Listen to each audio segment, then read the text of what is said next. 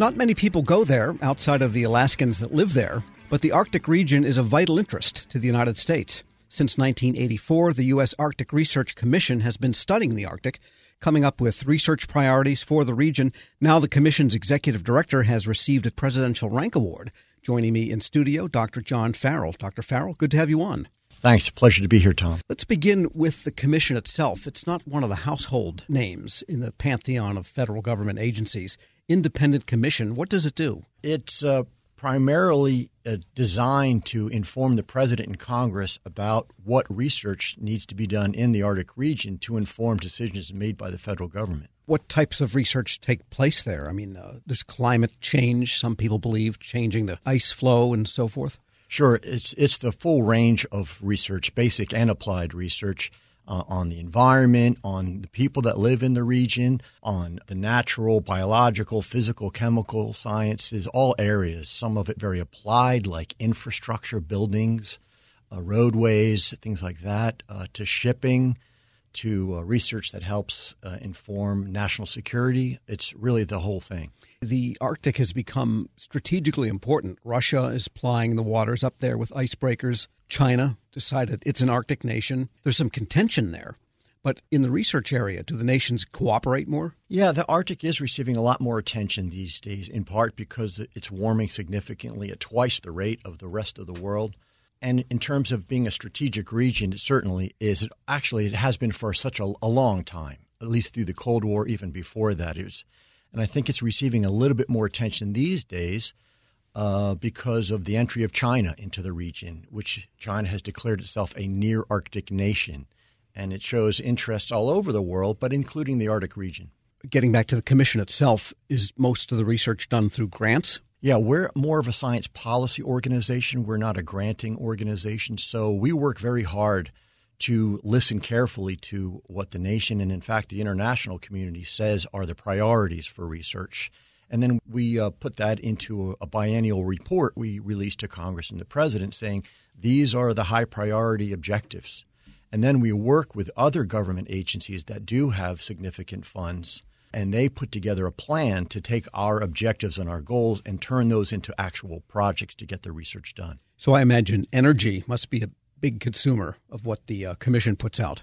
Sure. Uh, the Department of Energy certainly is involved in Arctic research, some of it very basic, such as uh, looking at carbon flows in and out of the region, to very applied things like uh, geothermal energy in Iceland or uh, even supercomputing efforts that they're doing through certain areas. What about the uh, animals and the wildlife and the flora and fauna up there? Well, first of all, it's a huge attractor for the tourism industry. A lot of people want to go see things, especially now because of the of the changes in the environment. So people kind of feel like we really need to get up there to see these things. Some of the animals are having a tough time, honestly, because their environment uh, is changing, particularly those that are dependent on the Arctic sea ice. That's the floating ice upon which they live, like some seals, some polar bears. Uh, they hunt from that platform. They rest on the platform. So they're evolving, and it's it's actually a fascinating thing for the researchers because the ecosystem is really changing quickly. You've got new fish coming into areas that hadn't been there before. So you've got some winners and you have some losers in the ecosystem. It's interesting because you say it's warming faster than the rest of the world, and yet all of the nations are up there with icebreakers, and the U.S. has at least one icebreaker under construction, and Russia has quite a number of icebreakers operating in there. So apparently, there's enough ice to justify lots of icebreakers. Right. The interesting thing is that while uh, in the summertime the ice does melt back significantly, in the wintertime it still grows back, and it's at least a, a yard thick, if not more, across the entire northern part of the of the Arctic Ocean. So winters you'll always see ice, but you don't. It's not as thick as it used to be. We're speaking with Dr. John Farrell. He's executive director of the U.S. Arctic Research Commission and a winner of the Presidential Rank Award this year. And tell us about the commission itself. It sounds like you don't have a really big staff. no, the, the commissioners uh, are presidential appointees. By law, there are eight of them, including the director of the National Science Foundation is an ex officio member, and our chair is Miss uh, Fran Ulmer.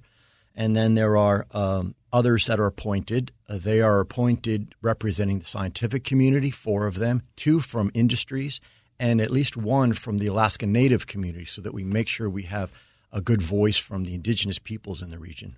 And so they do the listening with different groups to come up with the research agenda? Exactly. The commission meets formally two to four times a year, at least once in Alaska, and we invite many people to come and talk to us and tell us what they think is interesting scientists, community members, uh, all kinds of people. And we also do stuff internationally to get input on that realm. And what about Canada? I mean, they have lots of land in the Arctic relative to the United States. Are they involved also?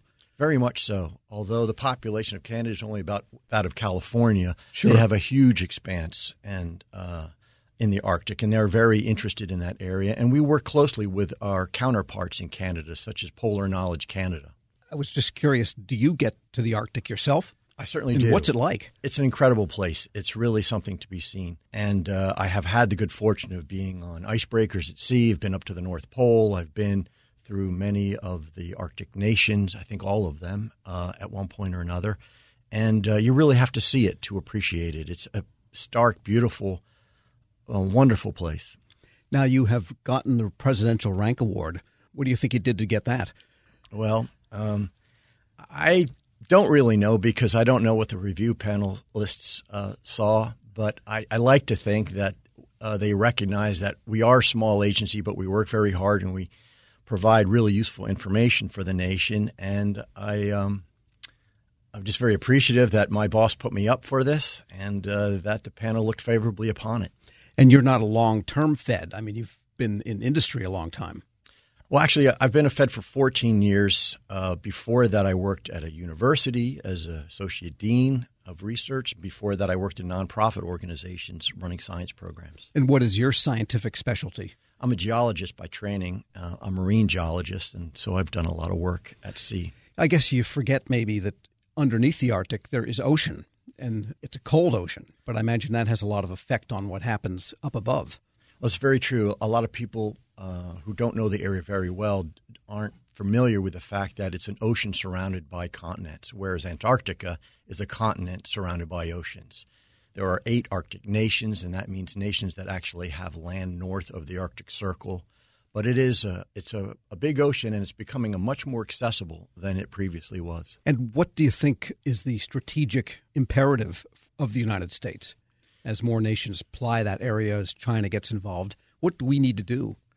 Well, strategically, it's been important because it, it's actually the closest pathway between, say, the United States and Russia. And when we had the DEW line during the Cold War, and there's been lots of uh, emphasis on security and defense along that region, it's also a place where shipping is occurring at greater frequency because the ice has been retreating. And it's a shorter route from Asia to Europe through the Arctic. Uh, it's still very difficult to ship through there because uh, there's a lot of seasonality in the ice. There's not a lot of ports and harbors. And Yeah, if you get stuck, you're really stuck. Yeah. I mean, one famous guy said, uh, if you're going to go to the Arctic, you better bring your rescue with you. So strategically, it's important. There's a lot of resources in the Arctic region, natural resources, oil and gas, fish, minerals, and uh, those are receiving a lot of attention too. Dr. John Farrell is executive director of the U.S. Arctic Research Commission and a winner of a Presidential Rank Award this year. Thanks so much for joining me. Thank you, Tom. It's a pleasure. We'll post this interview along with a link to more information at federalnewsnetwork.com slash Federal Drive. Hear the Federal Drive on your schedule.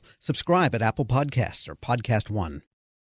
This episode is brought to you by Zelle. Whenever you're sending money through an app or online, it's important to do it safely. Here are a few helpful tips. First, always make sure you know and trust the person you are sending money to. Second, confirm you have entered their contact details correctly.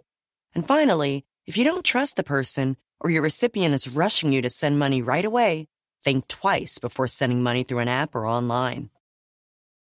Grab a 30-day free trial of Live by Live Plus, and you'll get unlimited skips, commercial-free music, and all of the podcasts and live streaming events you can handle. Visit livexlive.com slash podcast one to learn more and start your free trial.